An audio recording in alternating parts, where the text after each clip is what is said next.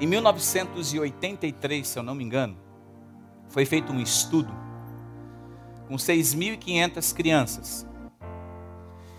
Esse estudo revelou o seguinte: que crianças de 3 anos a 5 anos, elas tinham 98%, diga 98%, de poder criativo, de criar coisas.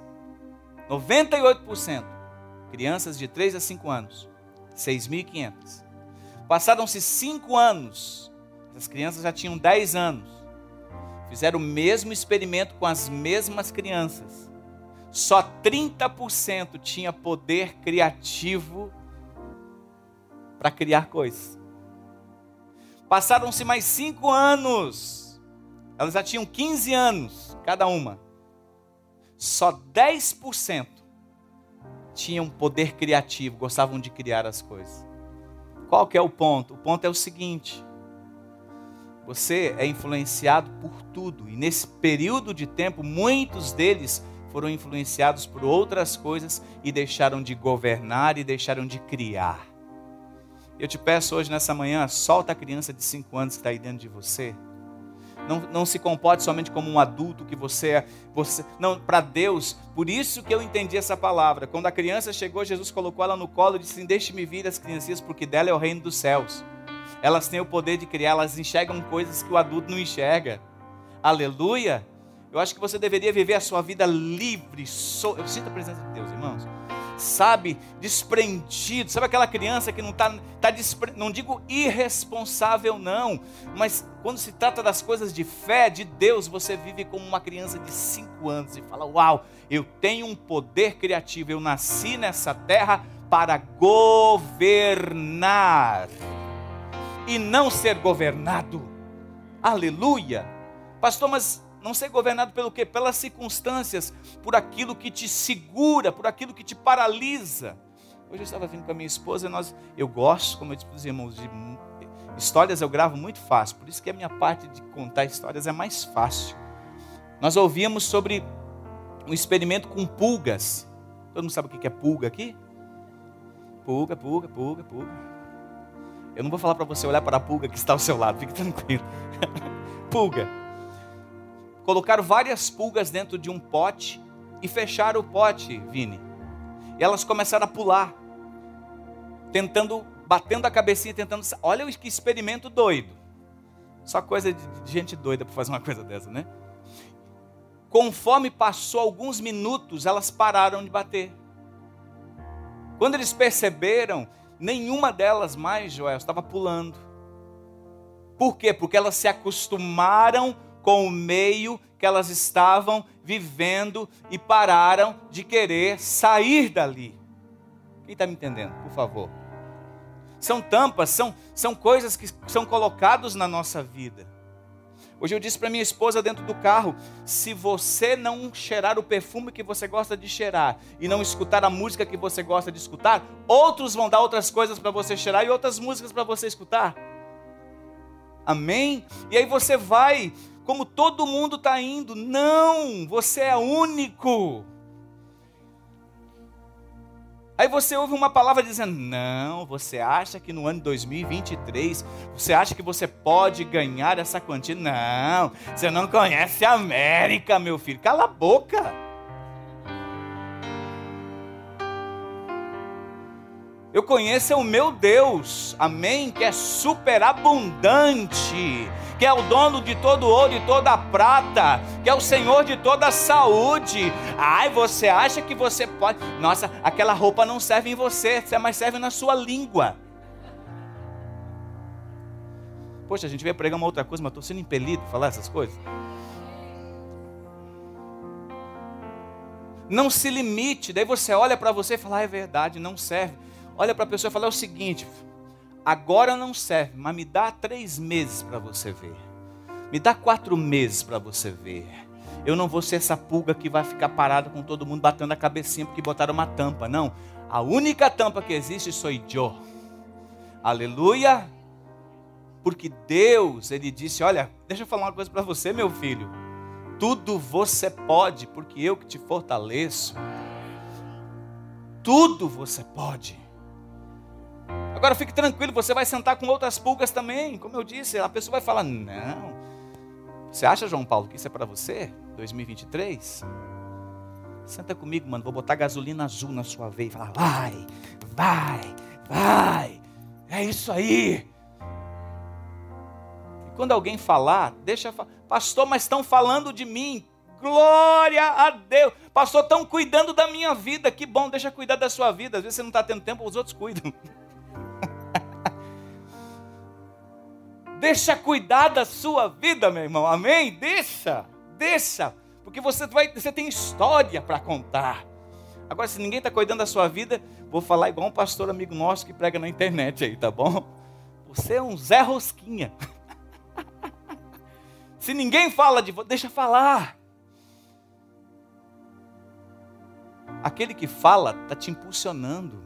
Falei para minha esposa hoje. Tem pessoas que vão olhar. Hoje ela, ela, ela, ela, falava coisas. Eu falei, é isso mesmo. Tem pessoas que vão olhar e falar assim: ah, eu não gosto do jeito, eu não gosto disso. Que bom, continua, porque você está no caminho certo. Você está no caminho certo. Mas cuidado por uma coisa: para você parar, você está indo para um alvo. Deus chamou você para, não estou falando jargão crentez aqui. Deus chamou vocês dois para ser mais do que vencedores. De vencedor está cheio, mas mais que vencedor é diferente. Teve um cara, estou tentando lembrar o nome dele aqui do atletismo. Os médicos diziam que era impossível fazer uma milha, correr uma milha abaixo de quatro minutos. Eu já consegui em seis e alguma coisa, quando tinha, quando era atleta para fazer isso. O cara correu uma milha abaixo dos quatro minutos. Os médicos falaram: não, não consegue, porque vai dar um negócio no corpo, pode fazer isso, pode fazer aquilo. E teve um camarada falou assim: deixa eu ver se esse negócio não consegue mesmo. E foi, e não se limitou, e não parou a ouvir, e foi treinando, e foi, e foi, foi, foi, conseguiu, quebrou o recorde. Uma milha abaixo dos quatro minutos. Depois de um ano, um ano, 150 pessoas já tinham conseguido quebrar o recorde abaixo dos quatro minutos. Sabe por quê? Deus está esperando que você seja a porta para os outros, meu filho. Aleluia!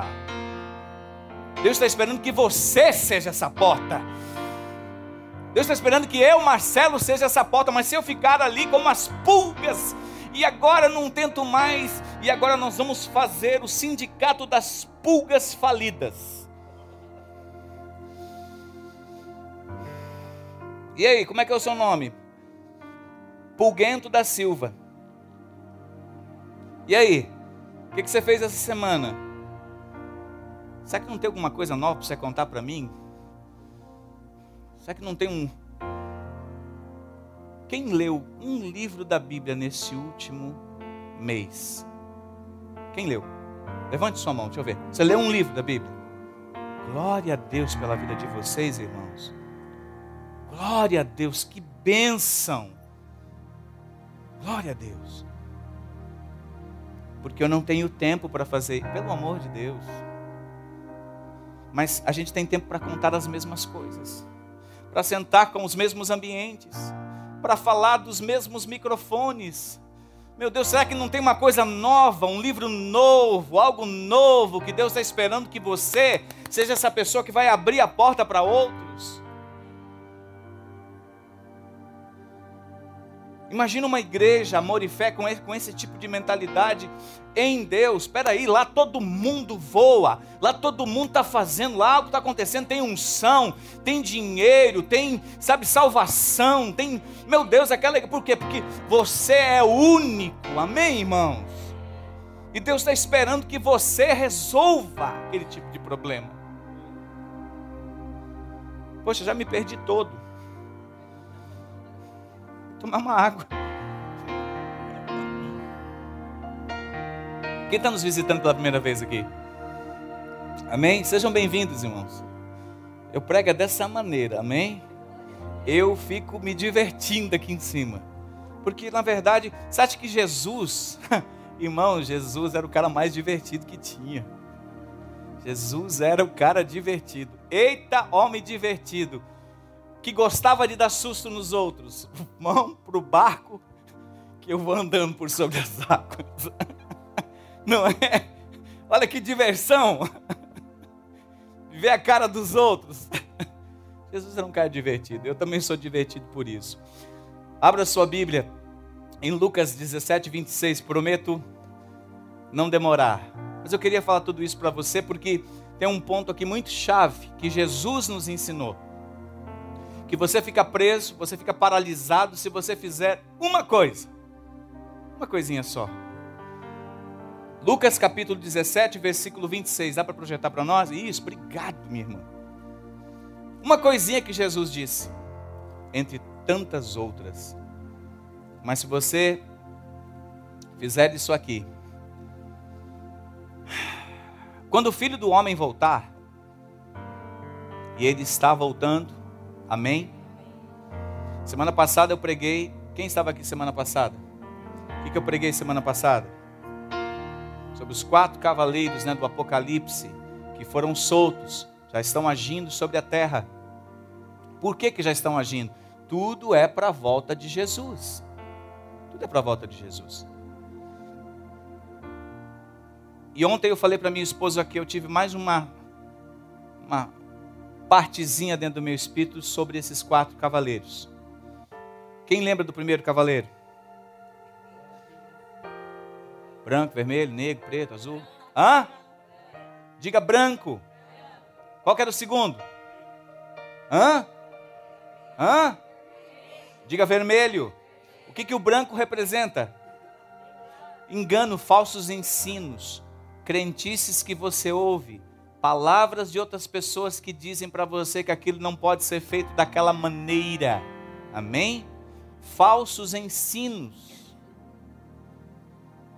Pessoas que tentam inflamar ou encher o seu ego para dizer: não, você, você, eu, você é capaz. Não, eu só sou capaz, irmãos, porque o Senhor é capaz. O Senhor é que me fortalece. Porque o Senhor é a minha alegria. Então, o primeiro cavaleiro é o que? Engano, falsos ensinos, coisas que você aprende, coisas que colocam você dentro desse, dessa, dessa, é, desse vidro ali, e você, como pulga, fica ali dentro, e daqui a pouco você desiste. Qual que é o segundo cavalo? Vermelho. O que, que significa o vermelho? Guerra, confusão, problema. Qual que é o terceiro cavalo? Preto. O que, que o preto significa?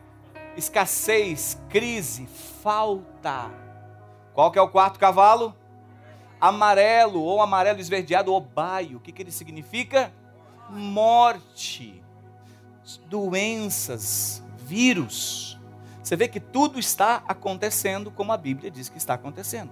Só que quando eu falava para minha esposa, eu disse: amor, tem uma sequência aqui. E se nós não entendemos essa sequência, nós vamos ser atacados. Você estava aqui e ouviu que você pode estar orando por algo e sendo atacado por outro, por isso você tem que saber as ferramentas certas para usar contra aquilo para discernir. Só que eu disse, mas tem uma sequência aqui. E qual que é o cavalo que nós temos que mais dar atenção? E eu comecei a refletir isso, comecei a falar para ela. Ela disse: "Qual, amor?" Eu falei: "O cavalo branco". O cavalo branco é aquele que abre a porta para todos os outros. Porque se você escuta falsos ensinos, se você escuta palavras de pessoas que o tempo todo é a média daquilo que você vive, te colocam para baixo, nunca tem algo para acrescentar, entra o próximo cavalo. Qual que é o próximo cavalo? Que é o ver, que é o vermelho. O que, que é o vermelho? Confusão. Vamos, vamos falar de um casamento, quer ver? Casamento é bem simples. Você entender. Quem é casado diz amém?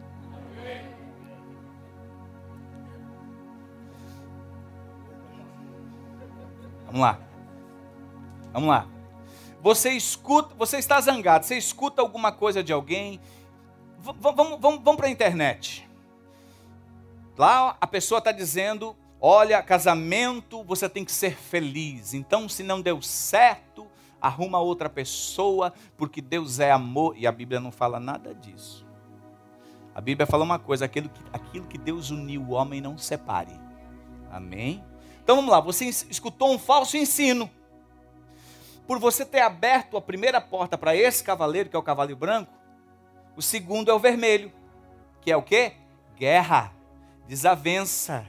Quando você começa a querer a se separar, vem guerra, vem desavença, vem problema. Vem ou não vem? E aí abriu a porta para o terceiro cavaleiro. Qual que é o terceiro? Preto, que é o que? Escassez, falta. Eu nunca vi alguém se separar e não, não ficar escasso depois, porque todo mundo reivindica, eu quero a metade daquele terreno. Você construiu é meu também. É ou não é? Estou falando alguma bobagem? É divisão. E abriu a porta para o próximo cavaleiro, que é o quarto. Qual é? Morte, escassez. Irmãos, eu só vejo pessoas que quando abriram a porta, deram legalidade para um falso ensino, escutaram pessoas que não deviam, se aconselharam com quem não deviam, entra a desavença, entra o problema, depois entra a escassez, começa a perder tudo e no final é morte. No final você fica depressivo, no final você fica doente. Amém? Olha que revelação, irmão. Eu falei, então, ó, cuidado com o que você escuta. Cuidado com o que você ouve. Amém? Falando tudo isso, olha só, quando o filho do homem voltar, será como no tempo de Noé. O que aconteceu no tempo de Noé? Pode ir? Naqueles dias, o povo seguia sua rotina de banquetes, festas, casamentos, até o dia em que Noé entrou na arca e veio o dilúvio que destruiu a todos. Preste atenção, continua. E o mundo será como no tempo de quem? De Ló. Quem era Ló? Ló era o sobrinho de Abraão. Ló foi aquele cara que no momento de uma contenda, Abraão disse assim: se você quiser ir para o lado direito, eu vou para o esquerdo. Se você quiser para o esquerdo, eu vou para o direito. Eu não vou contar tudo para você porque você tem que ler Bíblia, amém? Se você não lê o manual de ferramentas para você usar contra os, os inimigos, você é um alvo fácil, então você precisa ler a palavra. Ló escolhe as campinas verdejantes. Quem já ouviu falar de Sodoma e Gomorra? Você já ouviu falar, Sodoma e Gomorra é cidades ruins, cidade da perdição, aquilo que você já ouviu tantas coisas aí. E é verdade. Ele escolhe ir para lá. Então, e o mundo será como no tempo de Ló.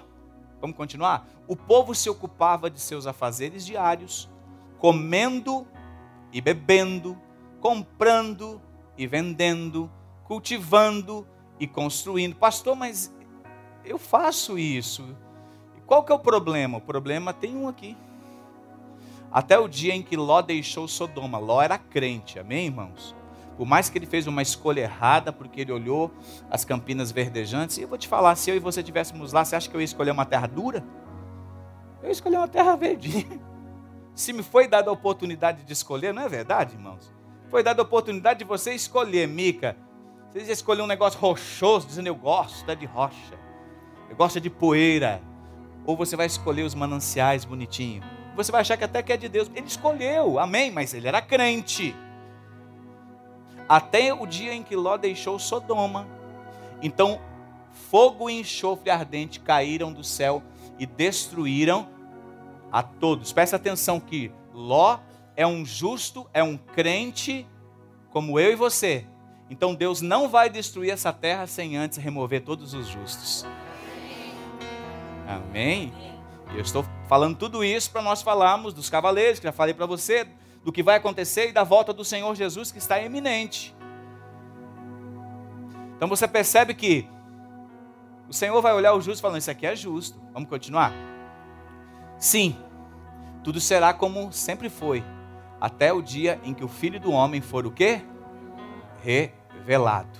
Aleluia. Nesse dia, quem estiver na parte de cima da casa,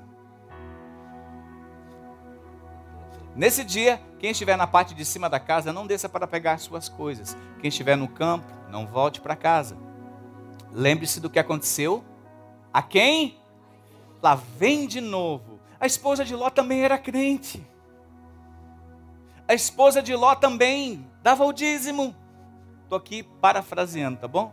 Para você poder entender. A esposa de Ló estava com ele.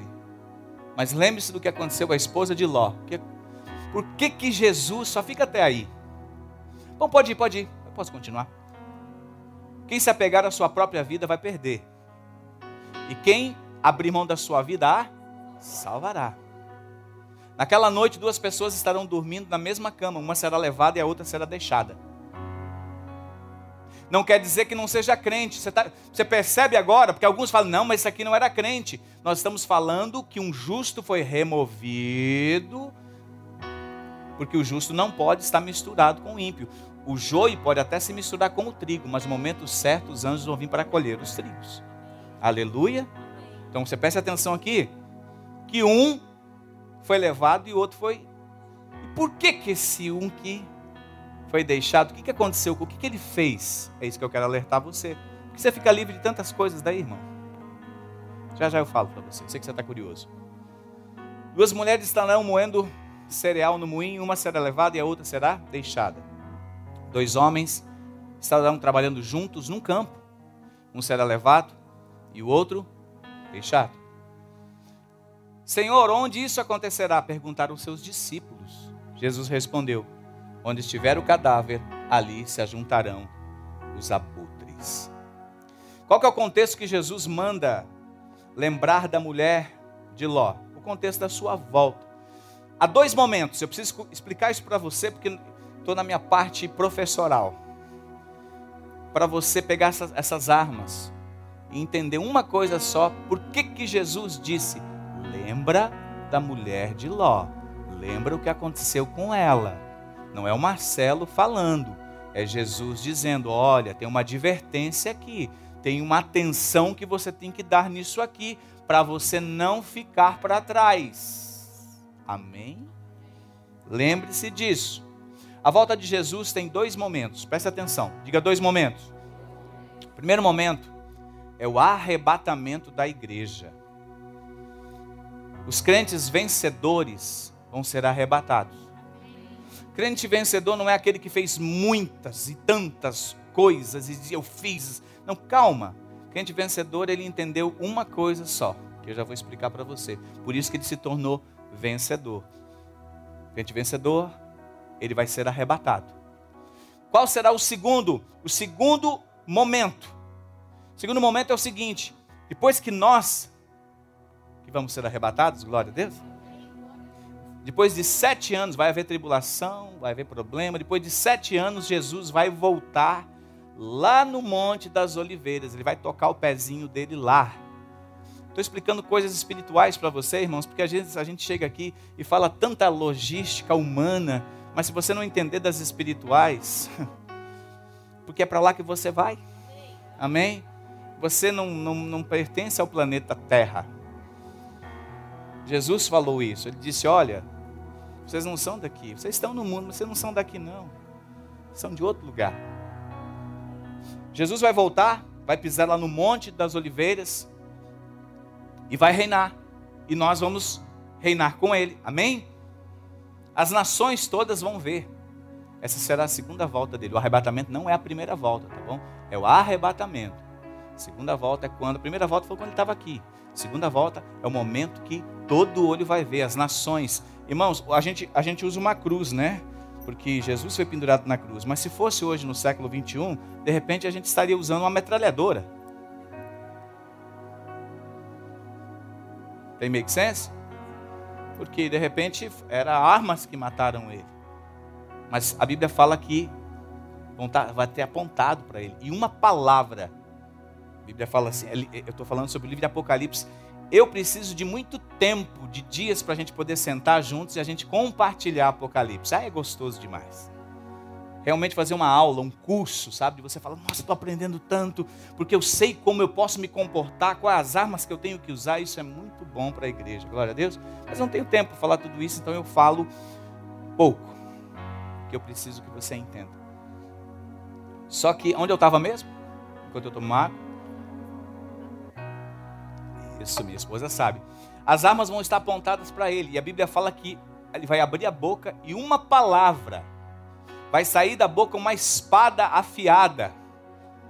Você viu tanto que nós temos que declarar a palavra, que esse poder está em nós, o poder criativo, lembra das crianças? Está em nós de governar, de abrir e falar no nome do Senhor Jesus. É assim que vai ser o meu ano. Eu não me comporto mais como essas pulgas. Amém? Que estão aqui, não, eu, eu vou furar essa tampa, eu vou vazar isso aqui, porque existe um poder criativo. E o poder criativo está na sua boca. Você tem que abrir ela e tem que declarar, porque Jesus disse: quando você abre, sai a espada. E ele vai derrotar todas as nações, todos os exércitos. Eu fico pensando na minha mente de Peter Pan. É, sabe aquele mundo gostoso e você falar, todo mundo assim, achando que vai conseguir derrotar. E aí ele só abre a boca e diz: acaba com tudo. Eita! Uma palavra.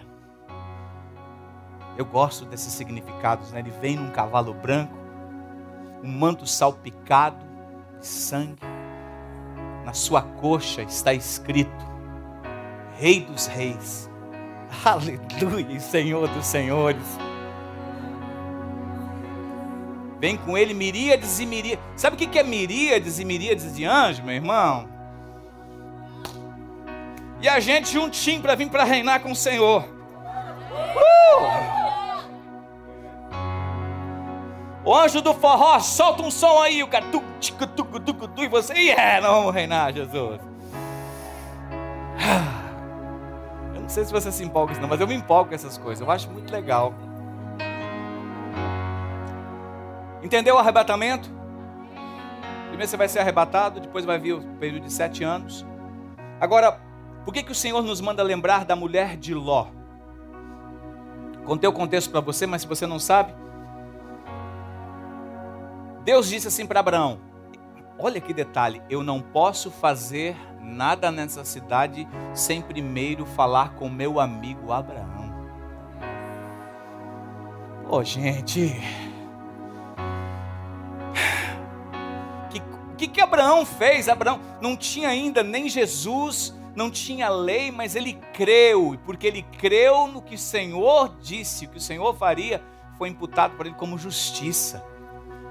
É só você crer, creia na palavra, creia, creia, confesse, fale, diga. Não se comporte como os outros, estão falando algo, sabe? Se remova dali, fala: não, não é assim. Eu, eu sou personalizado. Sou personalizado. Vou falar com meu amigo. Ele chega para falar com o amigo e diz assim: Vou destruir Sodoma e Gomorra. Sabe o que Abraão fez? Abraão foi orar. Abraão começa a orar e diz assim: Deus, eu peço que o Senhor me ouça. E humildemente, se tiver 50 justos naquela cidade, o Senhor destrói ela? E disse: Jamais. Aí ora de novo e disse: Deus, se eu estou sendo impertinente, mas se tiver 40 justos, Deus disse: jamais eu destruo. Aí novamente, Deus, e, e vai diminuindo, eu vou chegar nos 10, porque é só até os 10. Se tiver 10 justos, Deus disse: eu não destruo a cidade por causa dos 10 justos. Mas se tivesse 10, mas não tinha, lá não tinha 10 justos, só tinha um. E Abraão não falou desse um. Interessante que Deus fez o seguinte: Deus sabia que o justo Ló, o crente, estava lá nessa cidade. Ele falou: Vou fazer o seguinte, vou mandar os meus anjos lá. A Bíblia fala que enviou os anjos lá na cidade de Sodoma e Gomorra. Você conhece a história? Leia, é bonito para você entender e aprender essas ferramentas que eu vou te ensinar hoje. Apenas uma vou te ensinar. Quando os anjos chegam, os anjos chegam na casa de Ló, fala é o seguinte: Bora. Como diz, cadê o pastor Sérgio? Pega descendo que subindo, como é que é? Eu gostei desse ditado, não conhecia não. Pega descendo que subindo é mais difícil. Vamos lá. Olha o que os anjos falaram. Tem você? Tem. Tem sua, sua esposa? Tem. Tem suas filhas? Tem. Suas filhas não tem uns caras que elas estão namorando, não? para chamar eles também, para ir, para ninguém ficar. Olha a graça e a misericórdia de Deus. Oh, hoje eu estou. Tô Será que não tem alguém que você tem que falar para o Senhor, nesse momento ainda, de você falar, cara, deixa eu falar uma coisa para você. Você está vivendo esse, esse, momento de vida, é porque você está batendo a cabeça tanto, você está tão isolado, mas eu tenho que falar uma coisa para você. Jesus, sabe, quer te salvar. Jesus pode, sabe, mudar as circunstâncias. Você está com essa enfermidade, você crê que Jesus. Ah, eu não sei, mas eu creio por nós dois, nós vamos orar. Você vai confessar agora, eu vou orar por você, você vai ser completamente curado, amém? Será que não tem alguém? Aí Ló falou: Tem, tem o, os meus aspirantes a gerro. Foram falar para eles, eles duvidaram, acharam que assim, tipo, Ló tá com conversa, é um papinho, e eles não foram. Aí os anjos falam: Então apressa-te. Pegaram Ló, seus filhos, a mulher e empurraram para fora. Eu fiquei pensando, tem momento que, sabe que você tem que ser empurrado, irmão, senão você não vai. É, Sabe que às vezes as circunstâncias que você passa, que você deve estar lembrando aqui agora, seja o seguinte: é um anjo te empurrando para dizendo: chega, sai dessa caixa, meu filho. Amém? Gostei do sorriso da Gabi. A Gabi deu um sorrisão de brilho agora, né? Sai desse negócio, entendeu? Vamos que tem muito mais para você fazer para mim, não só para você conquistar para você. Foi empurrando eles para fora, empurrando eles para fora. E no momento, o anjo disse: Ó, sobe lá para aquele lugar lá. E aí Ló contesta, você já deve conhecer um pouco da história. Não, não vou para lá, posso para aquela cidadezinha, tá bom? Ele vai. E aí, acontece algo. Tem um princípio espiritual aqui. Nós somos considerados na Bíblia também como trigos. E o trigo, quando está pronto para ser colhido, ele está com tanto trigo que ele, o trigo se dobra, ele se curva. Amém? Olha o princípio espiritual. Ele se curva e por ele estar cheio, as suas espigas, ele começa a se curvar, a sua raiz ela fica mais solta. Ela vai saindo da terra. Então é mais fácil quando aquele que quer arrancar você passa a mão, é mais fácil de tirar. O grande problema é quando você está enraizado com as coisas aqui dessa terra, é muito mais difícil de arrancar você. Deixa eu pregar? Por que, que o anjo está empurrando? Vamos, meu filho, vamos lá, porque é o seguinte: vocês não estão querendo ir. E nada de que você está vendo aqui vai ficar, não vai haver pedra sobre pedra, meu filho, tudo vai passar. Seu aluguel vai passar, seu carro vai passar, suas roupas vai passar, mas a palavra dele vai viver eternamente e não vai passar. E você tão preocupado com essas coisas aqui. Hum. É hora de você não estar tá tão apegado a esse mundo. Fala para o irmão do lado, fala assim: não se apegue tanto a este mundo. Fica assim, ó, fica mais solto, fala, fica mais livre. Amém? Fica mais livre, respira mais. Enche o saco do outro, bate assim, ó. Entendeu? Fica mais livre. Não seja tão. Não, não, Aqui eu sei que não tem, aqui eu sei que essa na igreja, essa igreja não tem perfeccionista, amém? Porque se, porque se tirar, eu já vi gente fazendo assim, ó, o cara arruma, ele faz assim, não tenho nada contra isso, daí ele pega aqui, o celular tem que estar desse lado, parece o Equalizer, não sei se você já assistiu com Daisy Washington. Se não assistiu, assiste lá. É, se daí você não dá risada, você não, só eu dou risada, porque eu entendi. Então, mas se saiu um negocinho assim, você já fica totalmente, meu Deus, saiu fora do controle. Verdade, saiu fora do teu controle, de Deus não. Amém? E que bom que saiu fora do teu controle, porque algumas coisas têm que ser mexidas na sua vida, meu filho. Para você saber que você não é o centro das atenções. Amém?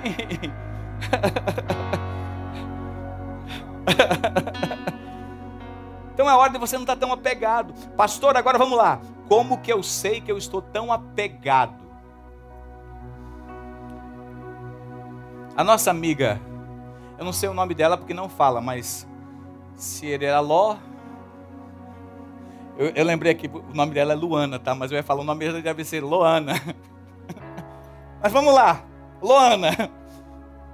Ela começa a ir e de repente ela para faz o quê? Olha para trás. Por que que Jesus disse? Jesus fala: cuidado, veja o exemplo da mulher de Ló. Olha o que ela se transformou.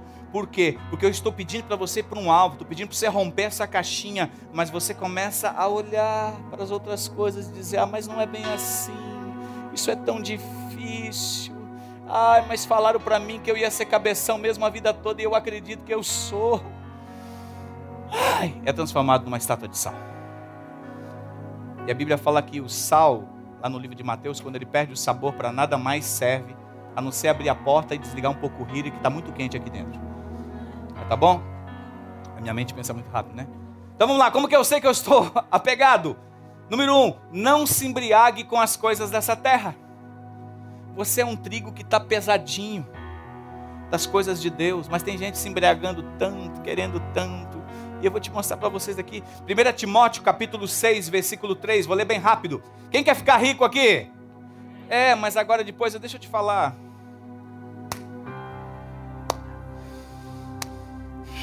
Vou ler. 1 Timóteo capítulo 6, versículo 3. Ensine essas coisas à igreja, amor e fé, e incentive todos a obedecer. Talvez alguns nos contradigam. Não tem problema não, eu vou dormir tranquilo se você contradizer. Mas esses são os verdadeiros ensinamentos do Senhor Jesus Cristo. É do Marcelo? De quem que é o ensinamento? Que conduzem uma vida de devoção. Quem ensina algo diferente é arrogante sem entendimento. Vive com o desejo doentio de discutir significados das palavras e procura contendas que resultam em inveja, divisão, difamação, suspeitas malignas. Pessoas assim sempre causam problemas, têm a mente corrompida e deram as costas para a verdade. Para elas, a vida de devoção é apenas uma forma de enriquecer. No entanto, a devoção acompanhada de contentamento. É, é... Eu vou continuar lendo porque senão eu vou. Diga, diga eu sou uma pessoa contente. Com o que eu tenho. Fala, obrigado, Senhor. Gratidão pelo que eu tenho. Não quer dizer que você não possa ter mais, mas seja contente com o que você tem. Vamos ver o que. Porque a Bíblia explica a Bíblia. Vamos lá? No entanto, a devoção acompanhada de contentamento em si mesma grande riqueza. Afinal, não trouxemos nada quando viemos a esse mundo e nada levaremos quando deixarmos. Portanto, versículo 8: se temos alimento e roupa, sejamos contentes. Mas aqueles que desejam enriquecer caem em tentações e armadilhas em muitos desejos tolos e nocivos que os levam à ruína e à destruição, pois o amor ao dinheiro é a raiz de todo o mal. E alguns, por desejarem tanto dinheiro, desviaram-se da fé e se afligiram a si mesmo com muitos sofrimentos. Irmãos, deixa eu te falar uma coisa. Eu sou apaixonado por essa mulher, mas se eu falar com ela porque eu sou apaixonado só por telefone, eu sou um grande de um hipócrita. Eu quero ela junto comigo. Se você falar que ama a igreja e não gosta de estar na igreja, sempre falta na igreja porque você está tão corrompido com as coisas, os desejos do mundo, que você quer enriquecer, que você quer ter dinheiro. Deixa eu te falar, você não é apaixonado pela noiva. É verdade. Me falar que ama a igreja, mas sempre tem uma desculpinha. Se os irmãos não é, é só uma, uma se vocês só gostam de tocar, pode parar hoje. Se você só vem para tocar porque vocês gostam de tocar, para hoje. Eu quero ver se eu pegar vocês três, ou os quatro, ou os cinco e falar assim, estou usando de exemplo, tá? É só uma exortação boa e falar: vocês vão ficar dois meses sem tocar e sentar aqui. Não sei, vou mais para essa igreja. Não vem ouvir a palavra, o que te salva é a palavra, meu filho. Amém.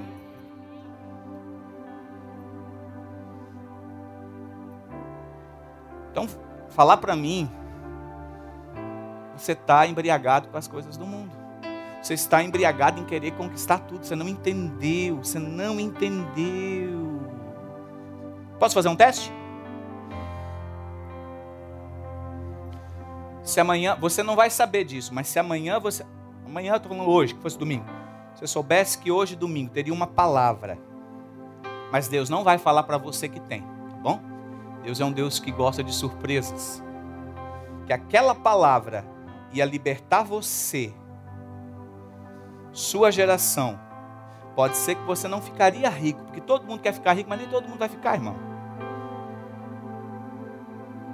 E se Deus quiser, Ele coloca você, amém? Ele é Deus. Se você soubesse que essa palavra ia te libertar, mas Ele não falou para você que hoje é domingo, que essa é a palavra. Mas bem no domingo, bem no domingo, bem no domingo, bem no domingo, bem no dia que você tem que vir, bem no dia que você tem que ir para bem, bem naquele momento que você ouvir a palavra, você negocia. caísse para você, para você fazer alguma coisa, não vou colocar muito não, vou colocar 5 mil, tá bom? 5 mil hoje fazia uma diferencinha? Aí para você comprar uns presentes no final do ano? Vamos ser sinceros, eu queria sinceridade. Quantos iriam?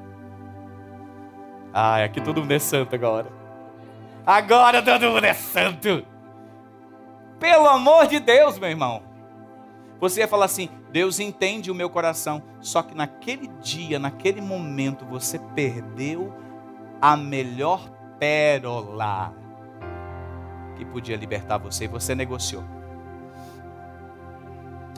Estou ensinando os irmãos a não olhar o quê? Para trás, para não ser transformado numa estátua de sal. Eu já estou terminando, sou meio-dia e 24, mas irmãos, eu estou tão impulsionado em terminar essa palavra para você. Você fica mais cinco minutos comigo?